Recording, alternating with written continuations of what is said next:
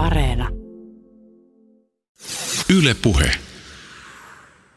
Mitä yhteistä on Vesamatti Loirilla, näyttelijä Miitta Sorvalilla, mediapersona Janni Hussilla, fitnessurheilija Eevi Teittisellä, jalkapallovalmentaja Sami Hyypiällä Juontaja Jussi Heikelällä, formulatähti Mika Häkkisellä, Vareksella, Kummelilla, Janne Ahosen löylykauhalla, saunomisella, kotimaisella grillimakkaralla, jopa polkupyörällä, Imatran alueen murteella, Helsingin metrolla ja Suomen lipulla. Vastaus löytyy tämän jakson aiheesta.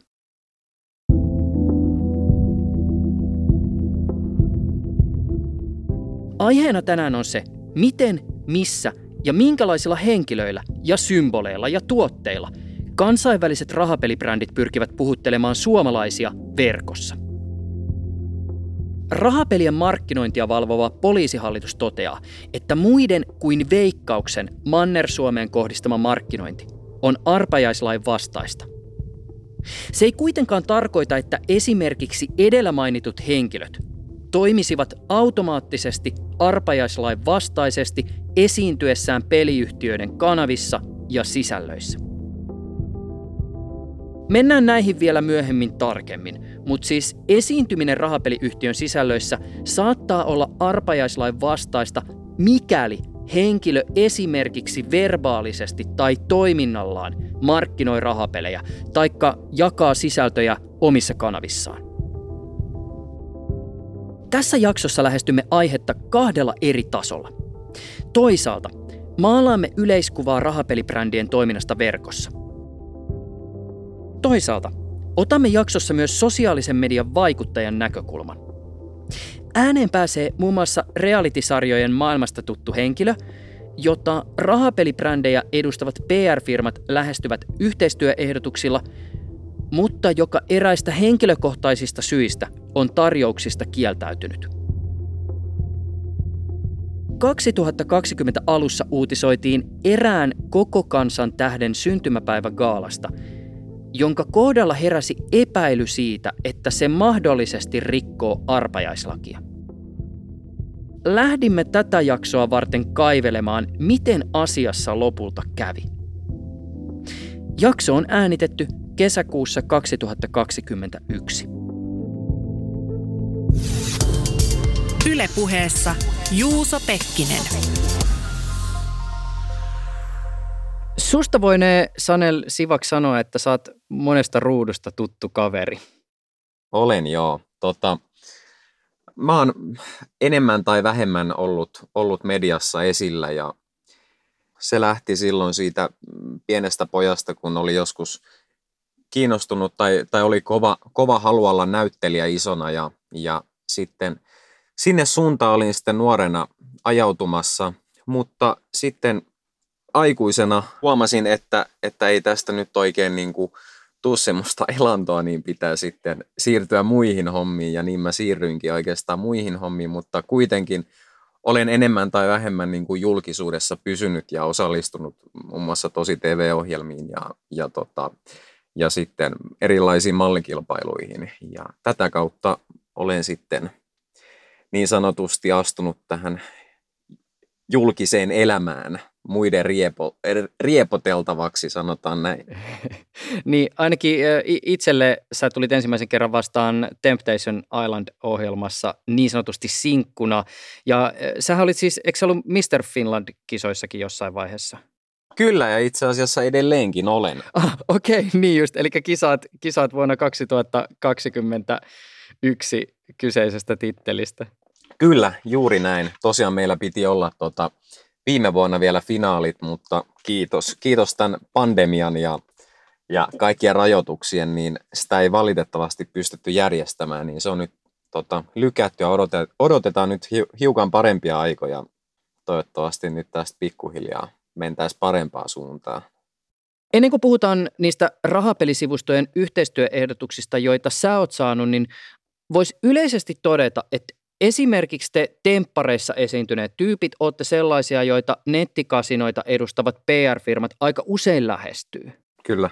Minkä takia sä luulet, että nämä firmat lähestyy realitytähtiä? miksi sun kaltaisten tyyppien näkyvyys on jotain, jota nettikasinot haluavat hyödyntää? heti näiden tosi-TV-ohjelmien jälkeen tai silloin kun ne pyörii televisiossa, niin se näkyvyyshän on suurinta juuri sille ihmiselle, joka on osallistunut siihen tosi-TV-ohjelmaan. Ja tota, nehän hyödyntää heti sitä, että heti kun ne huomaa, että okei, että tämä tyyppi on tällä kaudella temppareissa, että nyt heti niin kuin otetaan hänen yhteyttä. Ja tavallaan ne ottaa jo siinä vaiheessa yhteyttä ennen kuin oikeastaan edes nämä ihmiset on päässyt siihen ns. Niin kuin julkisuuden tai yhteistyö tämän systeemin niin kuin makuun. Ja tavallaan se on niille valttikortti sen takia, että helpommin sitten nämä julkisuuden henkilöt siihen suostuu, näihin kasinoyhteistöihin. Varmaan tunnet tyyppejä, jotka on esimerkiksi ollut televisiossa ja joita on lähestytty näillä yhteistyökuvioilla, niin onko sulla arviota siitä, että missä määrin – Nettikasinoiden kanssa yhteistyökuvioihin suostuvat ihmiset ymmärtävät asian juridista puolta. Kyllä musta tuntuu, että, että kun nämä yritykset lähestyy näitä sosiaalisen median vaikuttajia, niin mä en usko, että, että ensimmäinen asia, josta ne keskustelee, on mikään juridi, juridinen puoli. Ja mä uskon, että, että varmasti jonkinlainen kutina perseessä näillä ihmisillä on, että että tämä nyt saattaa olla ehkä niin kuin väärin tai jopa laitonta, mutta mä en ehkä menisi vannomaan, että nämä ihmiset olisi ihan täysin tietoisia siitä, että kyseessähän on laitonta mainostamista. Mä olin aikoinaan ideologisista syistä vegaani. Siitä huolimatta kauan aikaa sitten mä esiinnyin jo edesmenneen hampurilaisketjun televisiomainoksessa. Kun mä saavuin kuvauksiin, niin kävi ilmi, että mun olisi pitänyt syödä siinä mainoksessa kameroiden käydessä hampurilaista. Mutta tähän mä en kuitenkaan suostunut. Mainos kuvattiin silti ja oletettavasti tämä hamppariyhtiö sai lihahampurilaistensa myyntiä edistettyä. Mulla oma etu meni periaatteen edelle. Olinko nuori ja tarvitsinko rahaa? Tätä olen itseltäni useasti kysynyt, mutta se pääpointti on nyt se, että jokainen, joka suostuu mainoskasvoksi, joutuu pohtimaan sitä, mitä asiaa edistää ja mitä itse saa tai mitä edustaa suostuessaan markkinoimaan jotain tuotetta tai palvelua. Ja toisaalta kuinka paljon saatu palkkio sit vaakakupissa painaa. Onko sulla ajatuksia siitä, mihin ihminen suostuu suostuessaan mainoskasvoksi rahapeliyhtiölle ja mikä ehkä on se pohdiskelu, joka asiaan mahdollisesti liittyy? Musta tuntuu, että nämä henkilöt, jotka siihen suostuu oikein itsekään tiedä, että mihin ne on tota, loppupeleissä suostunut. Jokseenkin mulla kyllä niin kuin riittää ymmärrystä myös näitä mainostajia kohtaan, koska tiedän, että yleensä se syy siihen, minkä takia ylipäätänsä lähdetään tämmöisiin kampanjoihin mukaan, johtuu siitä, että, että niissä pyörii isot rahat ja niistä saa suuret palkkiot. Mutta, tota, mutta usein sitten sitä moraalista eettistä puolta ei mun mielestä tarkastella tarpeeksi, tai sitä kokonaiskuvaa ei oteta huomioon. Että kyllähän se siinä sitten samalla suostut siihen, että sä mainostat mahdollisesti jo riippuvaisille, myös sitten lapsille, jotka sua mahdollisesti sosiaalisessa mediassa seuraa, eikä sitä voi niin kuin millään tavalla hienostella, eikä mun mielestä sitä tarvikkaa hienostella. Et mun mielestä niin kuin siitä tota, tulee puhua sen oikealla nimellä, eikä sitä tarvi piilotella millään tavalla mihinkään semmoiseen niin suositteluun, mitä nämä somevaikuttajat niin kuin harjoittaa ja todennäköisesti nämä toimintatavathan tulee näiltä yrityksiltä varmasti ja nämä ohjeistukset, että kuinka, kuinka sitten tätä tuotetta ja näitä pelifirmoja mainostetaan. Että, että mun mielestä se, se on myös sitten ongelmallista, että sitä niin kuin piilotetaan, tai se on semmoista piilomainontaa, että missään, missään kohdassa ei niin kuin edes mainita sitä, että kyseessä on mainos, vaan niin sanotusti nämä sosiaalisen median vaikuttajat äh, suosittelevat näitä pelejä. Niin tässähän on tietysti se kiinnostava juttu, että Suomessa on myös ainakin itse olen iloinen siitä, hyvin laaja sananvapaus. Mutta tämä sananvapauskysymyshän on sitten myös se, joka tietyllä tavalla koituu tässä asiassa asian puuttumisen ongelmaksi. Siis useinhan esimerkiksi Instagramissa jos puhutaan tämmöisestä stories-viestinnästä, niin vaikuttajat hän ei välttämättä kerro niin kuin pitäisi, että kyseessä on kaupallinen yhteistyö. Ja koska he eivät sano, että se on kaupallinen yhteistyö, niin silloin voidaan mennä sitten sen taakse, että tämä ei liity mitenkään mulla elinkeinon harjoittamiseen, että mä nyt vaan tässä kerron, että mä pelaan näitä pelejä ja näytän näitä pelejä ja mun sananvapauteeni kuuluu se, että mä saan siitä kertoa. Se pääpointtihan tässä myös on se, että, että sitä ei kerrota, että kyseessä on mainos, koska siinä kohtaa se on laitonta, kun, kun siitä mainitsee, että kyseessä on mainos tai kaupallinen yhteistyö, niin siitä voi koitua ongelmia näille sosiaalisen median vaikuttajille sekä näiden kasinoyritysten tota, pyörittäjille, niin he ovat hyvin tietoisia siitä ja siitä syystä sitä kierretään, ettei, ettei asioista puhuta niitä oikeilla nimillä, ei kutsuta esimerkiksi pikakasinomainosta mainokseksi, vaan tavallaan hei, tässä mä nyt hiukan pelailen tämmöistä peliä ja meillä on nyt tässä tämmöinen kiva bonustarjous, niin käykää tsekkaa se. Et tavallaan niin kuin jos miettii vaikka kaupallisen yhteistyön myös semmoisia tietynlaisia sääntöjä, niin siihen kuuluu aina se, että jokaisesta kaupallisesta yhteistyöstä pitää erikseen mainita, että kyseessä on kaupallinen yhteistyö. Mitä nyt tässä tilanteessa ei yleensä tapahdu, kun kyseessä on tota, pikakasinoyritykset. Mennään kohti ö, näitä yhteistyöpyyntöjä, joita sä oot saanut, mutta ennen sitä vielä tosi olennainen juttu. Osaatko hieman avata siitä, minkälaisia seuraajia esimerkiksi sulla on sosiaalisessa mediassa? Suurin osa mun seuraajista on selkeästi niin kuin teini-ikäisiä, nuoria, lapsia, erilaisiin vähemmistöihin kuuluvia ja tota, no vanhempaakin ikä, ikäpolvea, mutta kyllä se niin kuin huomattavaa on, että, että ainakin 70 prosenttia mun seuraajista on alle 18-vuotiaita. Minkälaisilla yhteistyöpyynnöillä sua on lähestytty, jos siis puhutaan nimenomaan näistä rahapeliyhtiöistä? Mitä sun on toivottu tekevän? No, mulla on tullut tota, semmoisia yhteistyöpyyntöjä, missä mun tulisi noin kolme kertaa viikossa mun Instagramissa ää, mainostaa jotain tiettyä bonuspeliä tai jotain tiettyä semmoista tarjousta, mitä heillä on. Ja, ja tota, siitä sitten se palkkio niin sanotusti muodostuu. Eli, eli niin sanotusti mun tulee pelata näitä pelejä ää, ja kuvata sitä mun pelaamista ja kuvata sitten niitä voittoja tai häviöitä tai mitä niitä ikinä tuleekaan ja laittaa ne mun sosiaaliseen mediaan, missä sitten mun seuraajat näkee. Ja sitten yleensä siihen laitetaan, lisätään vielä semmoinen swipe up-linkki, mistä sitten sinne suoraan sinne sivustoon pääsee pelaamaan.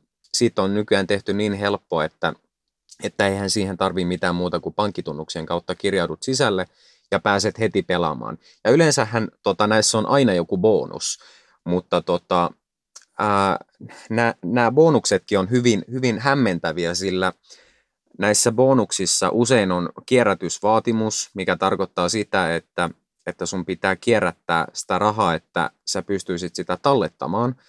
Ja siihenhän monet niin kuin, takertuu ja sitten alkaa, alkaa tallettamaan suurempia summia sinne sen toivossa, että voittaisi jotain ja sitten kun häviää ne omat aikaisemmatkin, niin tota, sitten siitä saattaa välillä tulla semmoinen niin kuin jopa kierre, mistä on sitten vaikeampi päästä pois, mitä, mitä kutsutaan peliriippuvaisuudeksi. Minkä takia sä et ole lähtenyt näihin yhteistyökuvioihin mukaan? No siihen on monta syytä, minkä takia mä en ole lähtenyt. Ää, suurin syy on tietysti omat arvot, että ne ei anna periksi. Ja toinen syy on se, että mä myös itse olen ollut niin sanotusti peliriippuvainen tai en sitä usein itsekään niin kuin ole pystynyt itselleni myöntämään. Ja se ei ehkä ole ollut niin pahaa kuin, kuin tota monilla muilla ihmisillä, jotka mä tiedän, niin siitäkin syystä ehkä hiukan vähättelen sitä ongelmaa.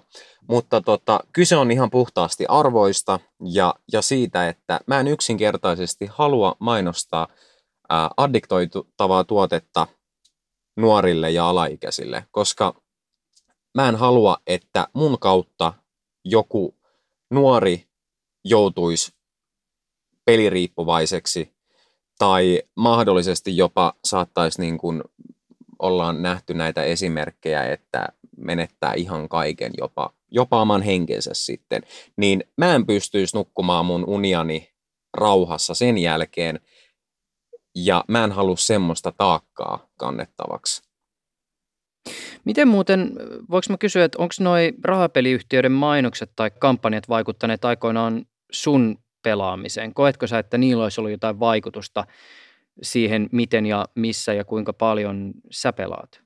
Kyllä, ehdottomasti oli. Niillähän, niillä ehkä oli eniten vaikutusta mun pelaamiseen. Että, että kun mä itse seurasin myös tota, erin, erinäköisiä julkiksia ja näin näitä niiden tarjouksia, niin siis se on niin kuin uskomatonta, kuinka tavallaan koukuttavaa se on, kun sä pelkästään vaan niin kuin visuaalisesti näet, kun toinen ihminen pelaa ja kun se voittaa. Ja sitten vielä sen päälle, kun hän tarjoaa sulle jonkun tämmöisen tosi hyvän tarjouksen, niin, niin saat niin kuin heti, että, että ei helvetti, että kyllähän tommonen tarjous pitää hyödyntää. Ja kyllä mä hyödynsin tosi, tosi niin kuin moniakin niitä tarjouksia, joita siellä pyöri. Ja sitten lo, hu, niin kuin huomasin loppu, loppupeleissä, että et, et ei helvetti, eihän tässä ollut mitään järkeä, että et niinku, et koko ajan niinku, mä oon jäänyt vaan tässä tappiolle. Mutta sitten siitä vaan valitettavasti niinku, tulee semmoinen noidankehä, josta on tosi vaikea päästä ulos, koska siinä kohtaa, kun sä häviät sen rahasumman, niin sä alat pelaamaan vaan sen takia, että sä saisit sen rahasumman takaisin. Ja sitten sä tuputat sinne lisää rahaa, talletat lisää rahaa ja sä häviät sitten vielä suurempia summia ja sitten sä havahdut yhdessä kohtaa, että sä oot semmoisessa tilanteessa, että, että sulla on niin kuin pankkitili ihan nollilla. Siitä huolimatta, kun sitä rahaa tulee lisää, niin sä taas tartut siihen kiinni. Se on niin koukuttava ja, ja mun mielestä tota, ihmiset jotenkin niin kuin väheksyy sitä liikaa. Sä oot kertonut julkisesti sun omissa kanavissa näistä syistä, miksi sä et ole yhteistyökuvioihin suostunut, myös tästä sun omasta taustasta. Minkälaista palautetta tai minkälaisia kommentteja sä oot tämän jälkeen ihmisiltä ja siis sun seuraajilta saanut?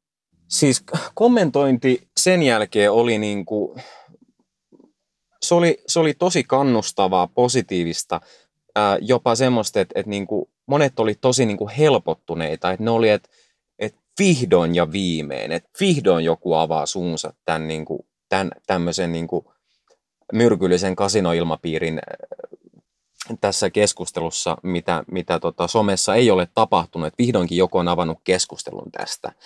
Ja, ja tota, sitten siis monethan myös peliriippuvaiset oli tästä tosi niin kuin kiitollisia, että, että mä tämän keskustelun sosiaalisessa mediassa aloitin ja, ja senhän takia mä tein sen videon, missä mä puhuin omasta riippuvaisuudesta ja puhuin siitä, minkä takia mä en halua lähteä näihin kasinoyhteistöihin. Siitä syystä, että, että tästä alettaisiin puhumaan.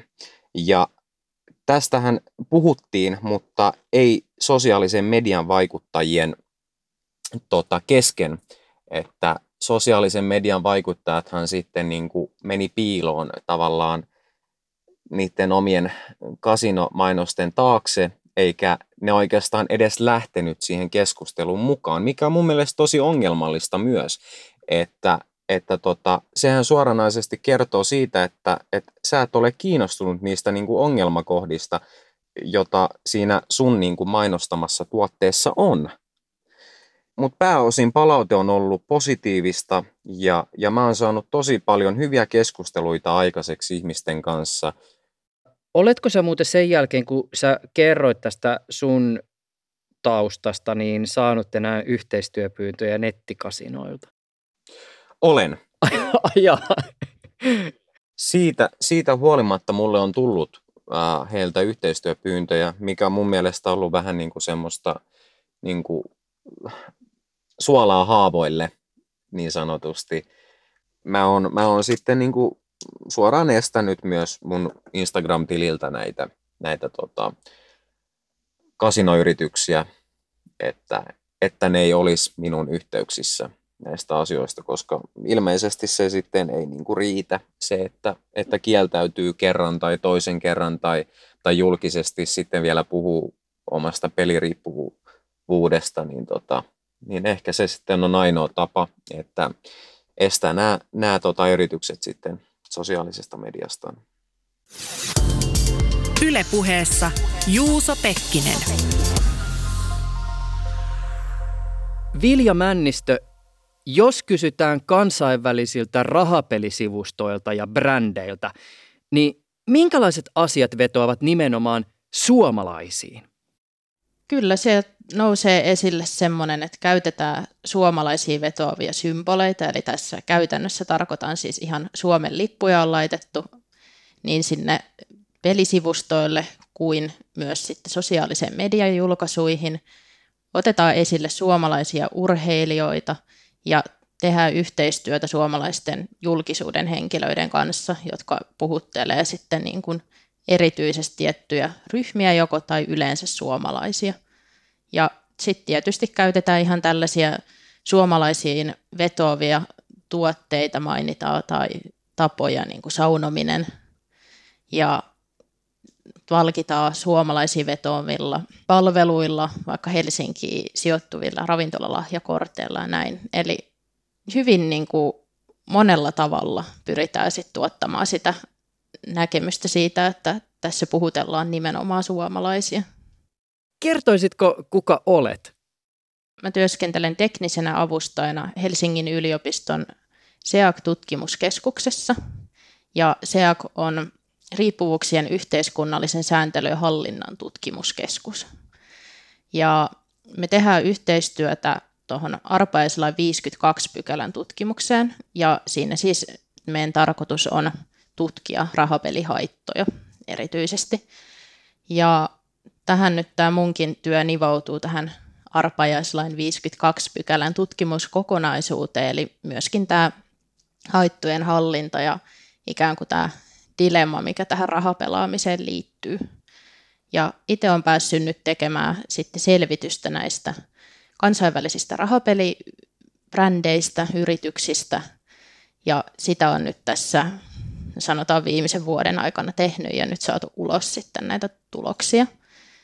Ja tämä on niin kuin osa tätä 52 pykälän haittojen, rahapelihaittojen tutkimusta. Ja avaisitko vielä vähän tarkemmin se, että mikä se 52 siis käytännössä on? Suomessa, kun on tämä rahapelien yksinoikeusjärjestelmä, mikä käytännössä siis tarkoittaa, että veikkaus tar- saa tarjota Manner Suomessa ja markkinoida rahapelejä. Ja siihen liittyen niin 50, arpaislain 52 pykälään on asetettu tämmöinen velvollisuus siis sosiaali- ja terveysministeriölle niin tutkia näitä rahapelihaittoja ja sosiaali- ja terveysministeriö on osoittanut sen sitten Terveyden ja hyvinvoinnin laitokselle niin kuin tämän rahapelihaittojen tutkimuksen. Ja niin kuin SEAC-porukan puolesta sitten tehdään yhteistyötä THLn kanssa tässä. Ja tuotetaan siis rahapelihaittoihin liittyvää niin kuin tutkimusta. Ja tähän tutkimuskokonaisuuteen kuuluu toki siis niin kuin veikkaus ja myöskin PAF, mitä mä en nyt tässä mun selvitystyössä, johon mennään, niin ole tutkinut, mutta että sitten myös näitä ulkomaisia rahapelisivustoja. Yleisesti ottaen jo tutkitaan siis rahapelaamisen, rahapelaamista ja meillä nimenomaan tämä haittanäkökulma, sellainen keskeinen, mutta myös muita näkökulmia paljon. Kuten tässä on jo mainittu, sä oot siis tehnyt tämän selvityksen siitä, miten rahapeliyhtiöt puhuttelevat suomalaisia verkossa ja tässä sun tutkimuksessa erityisen mielenkiinnon kohteena tai erityisen painoarvon saa nimenomaan sosiaalisen median eri kanavat. Sä taisit mainita, että tällaista vastaavaa selvitystä ainakaan tässä laajuudessa ei sun tietojen mukaan ole aiemmin Suomen osalta tehty. Pitää paikkansa, eli tätä puhun yksinoikeusjärjestelmän ulkopuolisista, eli näistä ulkomaisista kasinoista. Tyypillisesti Maltalta käsin toimivista siis. Joo, nimenomaan. Niin näitä ei ole juuri Suomessa tutkittu, ja nyt tämä sitten yksi tietysti, mikä mul, tai on ollut se intressi sitten, miksi minäkin olen lähtenyt tätä tutkimaan, on se, että vähän selvittää, mitä tähän niin kuin ilmiönä liittyy, ja nimenomaan niin kuin yhteiskuntatieteellisen tutkimuksen näkökulmasta ja niin kuin yhteiskunnallisena ilmiönä. Rajasin tämän nimenomaan koskemaan tällaisia kansainvälisiä pelisivustoja, ja ollaan, tai ihan tietoisesti on nyt jätetty siis Veikkaus ja sitten Ahvenanmaalla toimiva PAF pois, koska meillä on sitten tästä ihan oma niin kuin laajempi tutkimushanke, jossa sitten analysoidaan näitä. Mä en voinut olla tätä sun tutkimusta lukiessa ajattelematta, että tiettyjen rahapelibrändien kohdalla, kun tarkastellaan tätä markkinointia, vaikutelma on vähän samanlainen kuin silloin, kun astuu johonkin Suomibaariin etelän lomakohteessa. siis jossa seinillä roikkuu Suomen lippuja ja kaiuttimista soi joku koko kansan laulaja äijä ja rekvisiittana on just mölkkyjä ja löylykauhaa.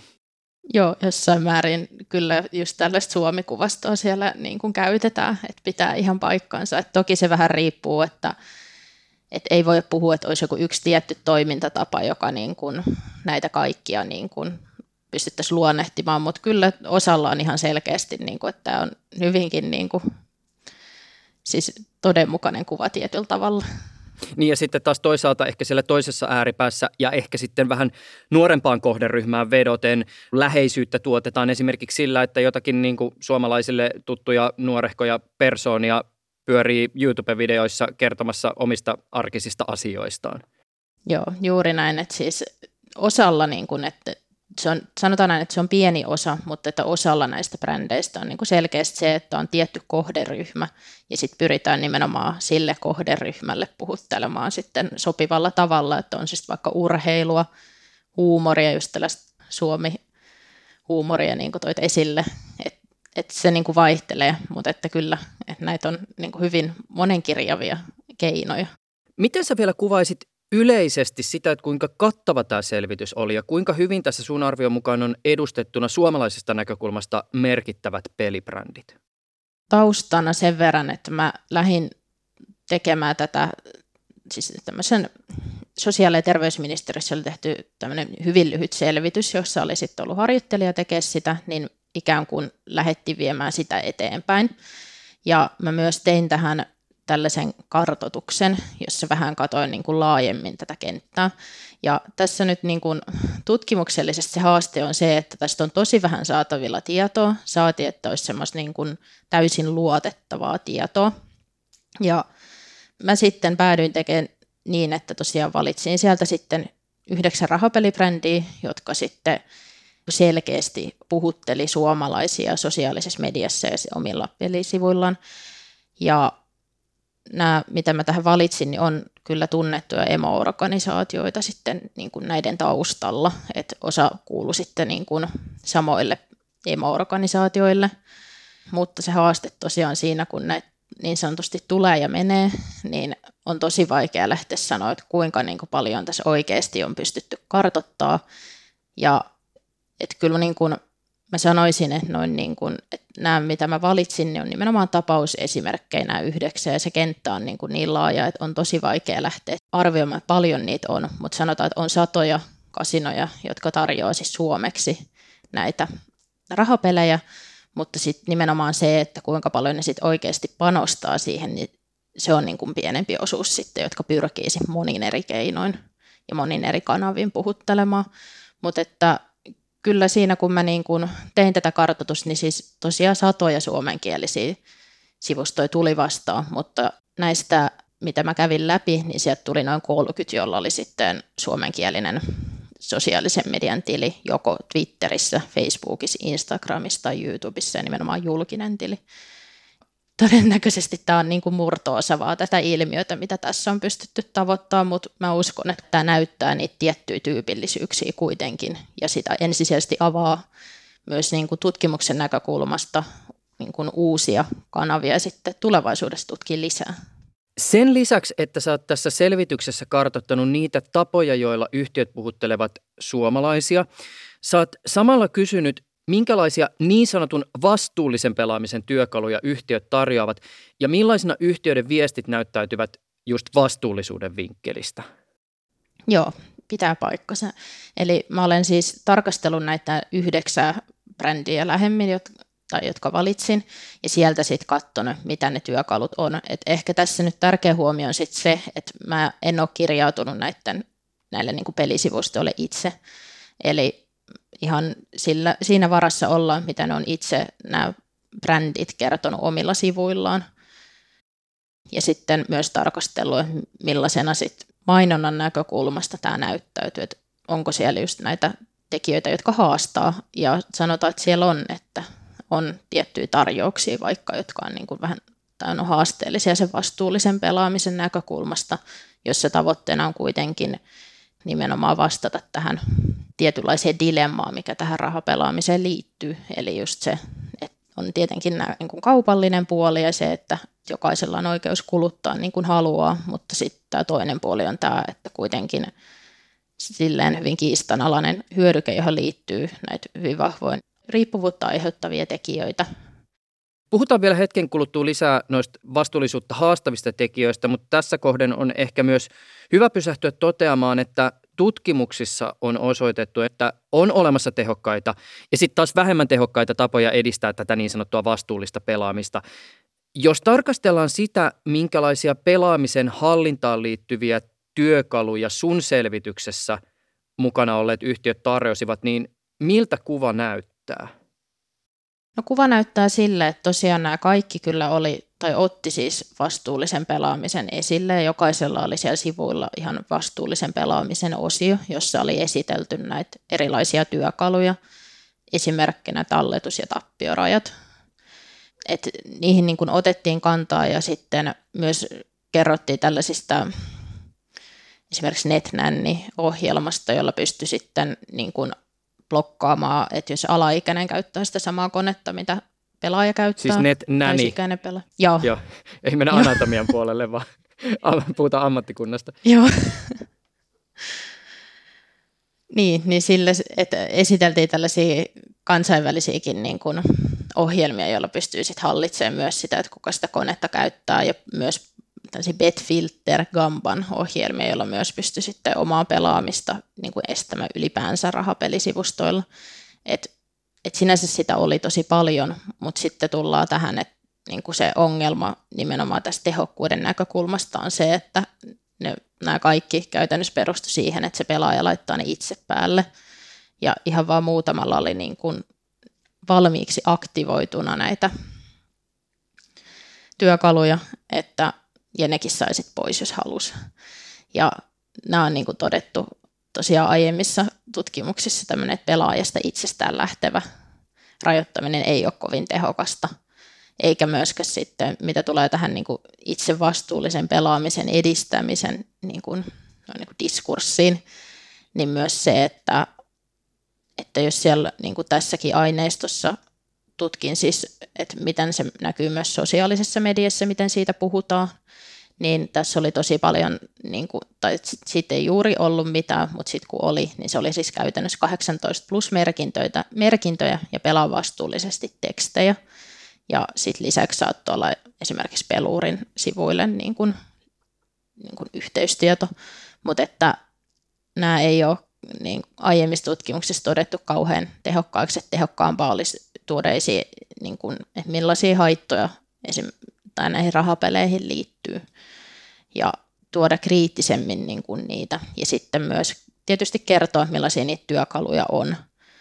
Et tosi pieni osa tässä oli sellaisia, tässä mun aineistossa, missä oikeasti kerrottiin, että no millaisia työkaluja vaikka niillä yhtiöillä on ja miten niitä käytetään, tai sitten, että että kerrottiin, että rahapelaaminen on tämmöinen asia, johon liittyy aina niin kuin riippuvuuspuoli. Et toki siellä siis yhtiöiden sivuilla oli kyllä siellä vastuullisen pelaamisen osioissa saatettiin niitä sanoja, mutta et sosiaalisessa mediassa siitä ei kauheasti ollut. Sä mainitsit nämä brändien toiminnassa vastuullisuutta haastavat tekijät. Toteat myös, Vilja Männistö, tässä sun selvityksessä tai tutkimuksessa, että kaikkien sun tarkastelemien yhtiöiden toiminnassa oli tätä. Ja jos siis nyt ei tässä yhteydessä kyseenalaisteta suoraan itse rahapelaamisen mielekkyyttä, niin mitä tämä vastuullisuutta haastava toiminta tässä yhteydessä siis tarkoittaa? No ensimmäisen otan esille, eli siellä oli siis monilla, oikeastaan lähes kaikilla, siis on tarjouksia ja sitten oli esimerkiksi VIP-asiakkuuksia. Ja nämä oli sellaisia monesti, että kannusti pelaamaan ja palkitsi sitä enemmän, mitä enemmän pelasi. Ja sitten mainostettiin esimerkiksi tervetuliaistarjouksista, joihin saattoi liittyä joku bonus, joka piti tiettynä aikana sitten niin kuin käyttää siihen rahapelaamiseen. Eli että ikään kuin sä sait sen tarjouksen, niin sun piti pelata sitten niitä rahapelejä, jolla tietysti kannustetaan pelaamaan.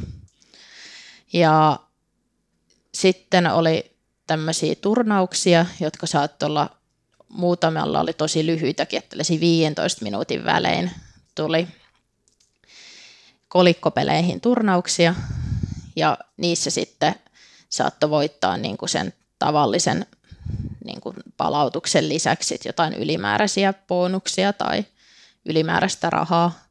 Ja ne oli tosi lyhyitä joissain tapauksissa, mutta sitten oli myös vähän pidempiäkin. Mutta niissä niin kuin nämä osallistumismäärät, mitä sä pystyt laittamaan, niin ne oli yleisesti ottaen aika korkeita. Ja myös se, mikä on aika huomion arvosta, on se, että poliisihallitus siis jakaa rahapele, rahapelityypit niin erityisen, erityisiä pelihaittoja sisältäviin peleihin, ja sit, jotka on niin kutsuttuja punaisia pelejä, ja sitten on vihreitä pelejä, jotka on sitten, että niihin ei liity yhtä vahvoja näitä haittariskejä. Niin näitä erityisiä pelihaittoja on esimerkiksi just nämä kolikkopelit, vedonlyönti, nettipokeri, ja sitten taas vihreitä pelejä on luokiteltu niin kuin monet pahviarvat, tällaiset raaputusarvat, mutta että se, mikä näissä turnauksissa ja tarjouksissa oli, niin nämä kyllä niin kuin koski nimenomaan näitä punaisia pelejä, eli näitä erityisiä pelihaittoja sisältäviä, kuten just kolikkopelejä, tai sitten saattoi olla vedonlyöntiä jotain bonuksia. Tämä on niin kuin yksi tekijä.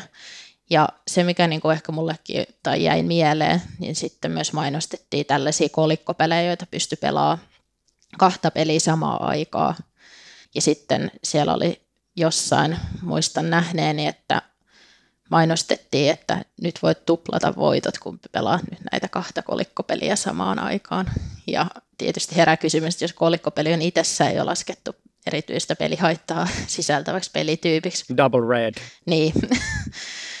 ja sitten sosiaalisessa mediassa oli myös, niin kuin, että täytyy sanoa, että pääosin se oli sävyltää suhteellisen maltillista niin kuin tähän rahapelaamiseen kannustamisen näkökulmasta. Mutta että siellä oli myös, niin kuin, että mainostetaan esimerkiksi, että nyt seuraan neljän tunnin sisällä joku saa jackpotin kolikkopeleissä. Ja sitten ohjataan ihmiset pelaamaan sitten. Et tällaisia haasteita. Ja sitten tietysti yksi on ihan se, mitä on niin kuin puhuttu tällaisesta niin sanotusti rahapelaamisen normalisaatiosta, eli miten se ikään kuin arkipäiväistetään se rahapelaaminen, niin siellä aineistossa niin oli tosi paljon niin kuin urheilu ja urheiluvedonlyönnin välillä sellainen tietynlainen luonnollinen liitto. Eli ikään kuin, että urheilu kuuluu vedonlyönti ja se vaan on niin. Ja tämä tietysti myös tietyllä tavalla kyseenalaista sit just siitä näkökulmasta, miten sitä niin kuin tuotetaan, että tämä, on nyt, tämä kuuluu tähän, että pelatkaa rahapelejä. Ja toinen on tietysti myös se, mitä on niin kuin aiemmissa tutkimuksissa otettu esiin, että kuinka usein näistä niin kuin julkaistaan, niin myös ikään kuin osana tätä arkipäiväistämistä. Eli siellä parhaimmillaan katsoin, niin saattoi tulla joiltain siis 13 viittiä päivässä, jossa aina kerrottiin, että tänään on tällainen pelikohde ja nyt seuraavaksi on seuraava pelikohde. Ja nämä oli useimmiten nämä urheiluvedonlyöntiä, mutta myös muita. Jos tarkastellaan tätä rahapelibrändien pyrkimystä houkutella pelaajiksi nimenomaan suomalaisia, niin voidaan varmaan todeta, että eroja on nähtävissä liittyen siihen, kuinka kulttuurissa mielessä perusteellisesti tätä niin kutsuttua lokalisaatiota tehdään.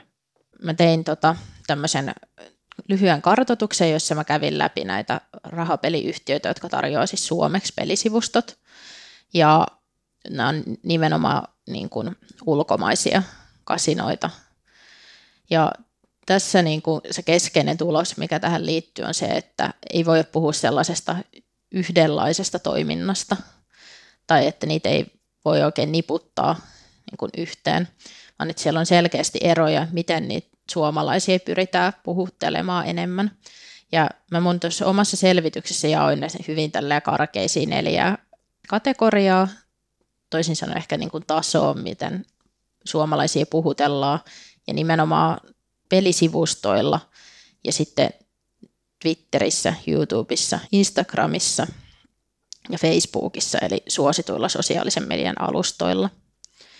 Ja sieltä nimenomaan näillä julkis, että jos niillä oli julkinen tili. Ja sitten tällainen keskeinen löydös oli se, että siis yleisimmälle vaikuttaa, että siis pelisivut on käännetty suomeksi, mutta niissä ei ole varsinaisesti mitään sellaista, mikä puhuttelisi erityisemmin suomalaista yleisöä. Ja sitten on osa vie vähän pidemmälle sen, eli sitten sinne kasinon sivuille on lisätty suomalaisia puhuttelevia symboleita, kuten siis Suomen lippuja, tai sitten kasinolla saattaa olla suomenkielinen nimi, mutta että muuten siellä ei, niin kuin, että ei ole esimerkiksi blogia tai tällaista, jolla nyt vielä lisää voitaisiin puhutella. Ja tästä niin kuin se seuraava taso on sellainen, että sitten sieltä löytyy näitä edellisiä. Ja lisäksi usein esimerkiksi se blogi, jossa sitten voidaan nimenomaan nostaa suomalaisia kiinnostavia pelikohteita, esimerkiksi urheiluvedonlyöntiä, mainita jotain suomalaisia urheilusarjoja ja pohtii enemmän niin kuin niitä, tai viihdevedonlyönnissä voi olla suomalainen politiikka vedonlyönnin kohteena, ja siitä sitten tehty juttuja. Ja näiden lisäksi sitten näillä on niin kuin joitakin suomenkielisiä sosiaalisen median tilejä näillä neljällä alustalla, Twitter, YouTube, Instagram ja Facebook, ja nimenomaan julkisia tilejä. Ja niissä sitten pyritään vähän enemmän puhuttelemaan suomalaisia, tuo esille esimerkiksi, että vedonlyönnin kohteena on just näitä suomalaisia sarjoja tai nostetaan esille, että tämä pelaaja on pärjännyt tosi hyvin nyt kansainvälisillä kentillä ja puhutaan niin sanotusti, saatetaan sanoa vaikka, että katson nyt tätä peliä suomilasit silmillä tai viitataan vappuun tai joihinkin tällaisia suomalaisia puhuttelevia. Mutta siitä välittyy ehkä enemmän semmoinen tunnelma, että se on kuitenkin tuotettu jollain, ta- jollain tasolla niin, kuin niin sanotusti vähän etäältä, eli sen vaadi vielä niin suurta. Ja sitten mennään tähän, missä sitä hyödynnetään kaikista eniten, sitä lokalisaatiota, nimenomaan puhutellaan suomalaisia, niin siellä on, että jos mennään takaisin sinne pelisivuille, niin on niitä symboleita ja on blogeja, mutta ne on niin kuin tosi aktiivisia ja siellä sivustolla saattaa olla paljon suomalaisia julkisuuden henkilöitä näkyä niin kuin mainoksissa, mutta myös sisältöjen tuottamisessa – ja saattaa olla vaikka podcasteja, jolla voi puhutella jostain tietystä urheilulajista kiinnostuneita suomalaisia. Ja näitä siis tuottaa ihan suomalaiset, yleensä aika tunnetut henkilöt on jotenkin mukana näissä. Ja sitten on useita aktiivisia tilejä. Mä tietenkin tosiaan tarkastelin vaan näillä neljällä alustalla, mutta että tuossa mun aineistossa oli näillä myös viitteitä, niillä oli myös muita tilejä, jotka saattoi olla vaikka niihin podcasteihin liittyen. Eli että tavallaan ei puhutella vaan suomalaisia semmoisen yhtenä joukkona, vaan niin kun nimenomaan halutaan jotenkin tuoda esiin, että okei, nyt tämä on se meidän kohderyhmä. Ja mikä se tässä aineistossa oli myös mielenkiintoista, oli se, mulla oli muutamia brändejä, jotka oli siis kuulu samalle emoyritykselle – ja niissä niin kuin huomasi, että ne oli kohdennettu tietyille yleisöille. Että siellä oli yksi brändi oli selkeästi niin kuin sosiaalisen median perusteella näiden podcastin ja blogin, niin urheilusta kiinnostuneille ehkä niin kuin miehille, että siellä oli lähinnä miehiä mukana. Ja sitten oli toisenlaista niin kuin naisille enemmän suunnattu ja sitten siellä oli mukana sitten niin kuin enemmän ehkä naisia puhuttelevia julkisuuden henkilöitä ja sitten tällaista hemmottelua ja näin. Ja sitten oli ehkä kolmas sitten tämmöinen, voisiko sanoa vähän vanhemmille tai varttuneemmille kuluttajille ja se myös näkyi siinä, millaisia henkilöitä sinne oli valittu mainontaa. Eli tavallaan, että se, jotenkin se, että siinä luodaan sitä mielikuvaa ehkä myös enemmän, että se on niin kuin, että tätä tuotetaan nyt täältä, että me ollaan mukana tässä niin kuin paikan päällä. Että vaikka ne podcasti, niin niissä mainitaan, että okei, että tätä tuotetaan nyt, sanotaan nyt vaikka Helsingissä. Tai palkitaan tuoreella makkaralla tai nimenomaan jollain palvelulla Helsingistä. Jopo polkupyörillä tai mölkkyseteillä. Joo, nimenomaan, että, tota, että se tavallaan vie, niin kuin, että siitä tulee se kuva, että okei, että on niin kuin myös maantieteellisesti lähellä, ja sitten mainitaan vaikka asiakastapahtumista, tai, jotka on niin kuin paikallisia, Et, tai vitsailla jostain tietystä murteista tai näin, että se on niin kuin, et siinä ei sit enää tunnu jo tosiaan sille, että okei, että on nyt sieltä jostain kaukaa ikään kuin tämän internetin avulla tuotu, vaan että se on niin oikeasti osa tätä. Et tällaisen niin kuin, siis karkean kartoituksen mä tein, ja tämä toki vaatii vielä niin kuin lisätutkimuksia, mutta sinänsä aika niin kuin mielenkiintoinen, ja se tärkein mun mielestä on just tämä, että, että se on niin jotenkin monen tasosta ja varmasti tässä niin kuin ihan se, että jos nyt mietitään sen yksittäisen kasinon näkökulmasta, niin tuo, että käännetään vaan ne sivut, niin sehän nyt on edullisin tapa. Ja sitten ikään kuin mitä houkuttelevampana Suomi ehkä niin kuin markkina-alueen nähdään, niin varmasti siis lisää sitä halua myös niin kuin panostaa näihin markkinoinnin eri keinoihin ja eri kanaviin. Vilja Männistö, kiitän valtavasti haastattelusta. Kiitoksia paljon. Kiitos, että sain tulla.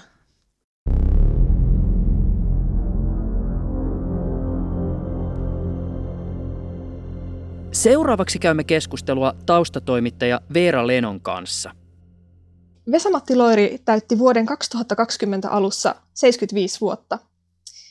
Tammikuussa 2020 tällaiset erilaiset rahapelibrändejä mainostavat sivustot tiedotti, että näiden syntymäpäivien kunniaksi järjestettäisiin 500 vieraan jufla.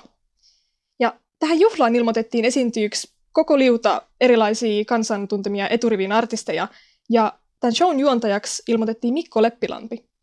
Luvassa oli myös Loirin ja Loirin elämänkerran kirjoittaneen Jari Tervon välinen paneelikeskustelu. Eli kuulostaa aika eeppiseltä kamalta. Joo. Pian tämän jälkeen esitettiin julkisuudessa väite, että bileiden taustalla olisi Maltalle rekisteröity nettikasinoyhtiö. Tämä yhtiö julkaisi ää, Loiri 75-nimisen pelikampanjan, jonka maksullisia pelejä pelaamalla sai siis mahdollisuuden voittaa näitä lippuja tähän syntymäpäiväjuhlaan. Tämä tapahtuma oli tarkoitus pitää Helsingin telakalla 18. maaliskuuta 2020. Jossain vaiheessa asiasta kiinnostuivat myös iltapäivälehdet. Iltalehti uutisoi tästä siis ensimmäisenä 14. helmikuuta 2020. Ja samassa yhteydessä ne toi esiin sen, että poliisihallitus oli kiinnostunut tästä. Ne nimittäin epäili, että tässä on mahdollisesti rikottu arpajaislakia siinä tapauksessa, että nämä juhlat olisikin vaan oikeastaan tämän peliyhtiön järjestävät mainospileet. Kun mä lähdin valmistautumaan tähän jaksoon, niin tämä about vuoden takainen keissi tuli mulla mieleen. Ja mä kaivelin hieman netistä tätä asiaa, mutta mulla jäi pikkasen epäselväksi se, että, että mitä tälle gaalalle sitten lopulta kävi. Aika pian tämän uutisoinnin jälkeen niin tämä kampanjointi keskeytettiin kokonaan. Ja tota, eräs sivu, jolla tätä juhlaa mainostettiin, kirjoitettiin, että se keskeytettiin liittyen monopolin omituisiin lainsäädäntöihin. Okei, eli tämä on nyt sitten varmaan tämä arpajaislaki ja tämä Suomen yksinoikeusjärjestelmä. Mutta sitten niin kuin me tiedetään, niin maaliskuun puolivälissä Abouttis koko Suomihan suljettiin koronapandemian takia. Eli se, miten tämä oikeastaan meni, oli, että 13. maaliskuuta hallitus julisti poikkeusolot ja 16. maaliskuuta niitä sitten taas laajennettiin näillä kokoontumisrajoituksilla. Mutta siis nämä rajoituksethan ne ei koskenut yksityisiä tilaisuuksia, mutta oliko se niin, että siihenkin suuntaan annettiin vahva suositus? Joo, just näin. Se me kuitenkin tiedetään, että korona-aikanakin on järjestetty yksityisbileitä tai kaikenlaisia kutistettuja tapahtumia, jotka sitten on striimattu isommalle yleisölle. Se oli silloin vielä, kun kaikki ei ollut tosi väsyneitä kaikkiin striimeihin ja etäkokouksiin. Mutta pointtina on se, että, että vaikka pandemia olisi muuttanut pläänejä, niin se ei tarkoita, etteikö tapahtumaa voisi teoriassa järjestää jollain muulla tavalla kuin sillä alkuperäisellä. Ja tämän jakson näkökulmasta olennainen pointti siis ei ole se, että järjestettiinkö Veskulle synttärit. Mä luulen, että Vesku on kyllä synttärinsä ansainnut, mutta myös kuitenkin haluttu vastausta siihen, että oliko jotain sellaista tapahtumaa, siis mitä tahansa tapahtumaa, jossa olisi mukana isossa roolissa ulkomainen rahapelibrändi – Eli siis tämä tarkoittaa sitä, että pitää alkaa etsiä ihmisiä, jotka tietäisi tästä hommasta jotain. Ja vielä yksi tosi tärkeä pointti. Siis mehän ei nyt lähetä siitä oletuksesta, että Vaikka meille kävisi ilmi, että Veskun bileet järjestettiin jossain muodossa ja että taustalla näkyvässä roolissa olisi rahapelifirma, niin Vesamatti Loiri ei siis rikkoisi yksityishenkilönä arpajaislakia. Siis siinä, että pyörii omissa synttäribileissä juhlimassa, ei nähdäkseni ole lähtökohtaisesti mitään laitonta. Kun me lähdettiin selvittämään tätä asiaa, niin me saatiin kyllä kiinni tämän kasinofirman takana olevan konsernin edustaja, mutta hän ei sitten halunnut kuitenkaan kertoa meille enempää. Me yritettiin saada kiinni itse Loiria, mutta lopulta me saatiin vastaus Loirin taustajoukoissa toimivalta Pete Eklundilta. Miten se meni se vastaus, jonka Eklund meille lähetti? Emme ole kokeneet tarvetta Loirin yksityisistä kutsuista tai juhlista tiedotella, Saatiin julkisuudessa niitä kommentoida, mutta tässä tapauksessa totean, että viime vuoden keväästä lähtien on muun muassa Suomessa juhlittu sattuneesta syystä varsin hillitysti minkään asian tiimoilta. Rajoitukset koskevat myös Loiria ja hän on niitä kuuliaisesti noudattanut. Kaikki eri osapuolien julkisuudessa esittämät väitteet juhlista ovat tulleet Loirilta tai Loiria lähellä olleilta tahoilta tarkistamatonta spekulaatiota ja perustuvat lähinnä iltapäivälehtien huhuista rakentamaan todellisuuskuvaan.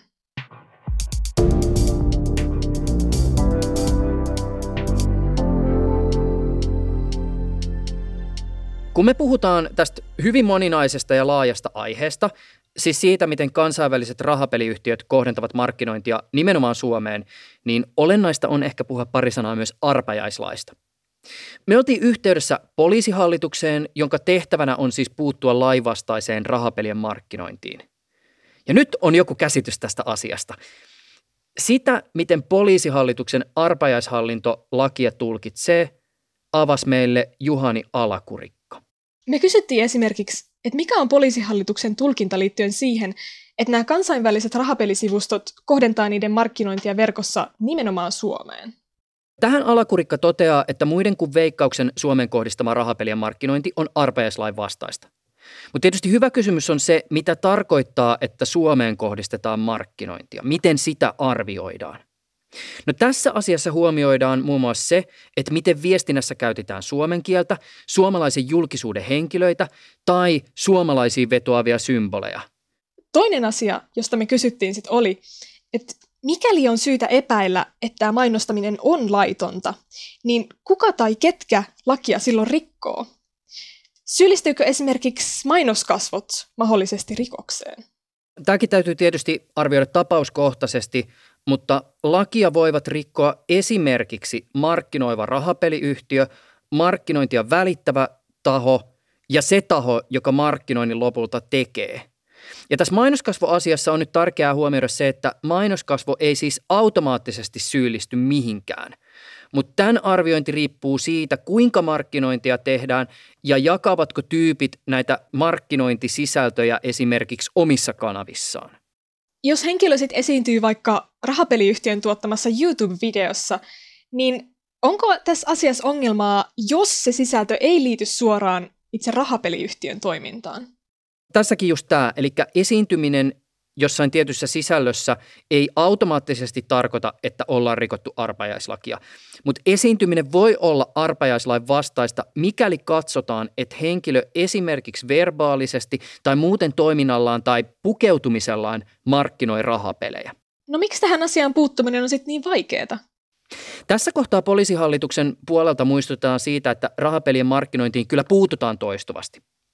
Mutta ylipäätään tähän asiaan kuitenkin vaikuttaa esimerkiksi markkinointiin osallistuvien toimijoiden valtava määrä ja vaihtuvuus. Rahapeliyhtiöt ja markkinointia tekevät tahot taas on tosi taitavia kiertämään erilaisia verkon mainosmyyntijärjestelmien estoja. Ja toki ongelmana on myös se, että, että toimijat sijaitsee tyypillisesti ulkomailla. Alakurikka pohdiskeli myös sitä, että hänen mielestään yksi ongelma on somessa tapahtuva rahapelaamisen ihannointi – sekä rahapelaamista normalisoiva kulttuuri.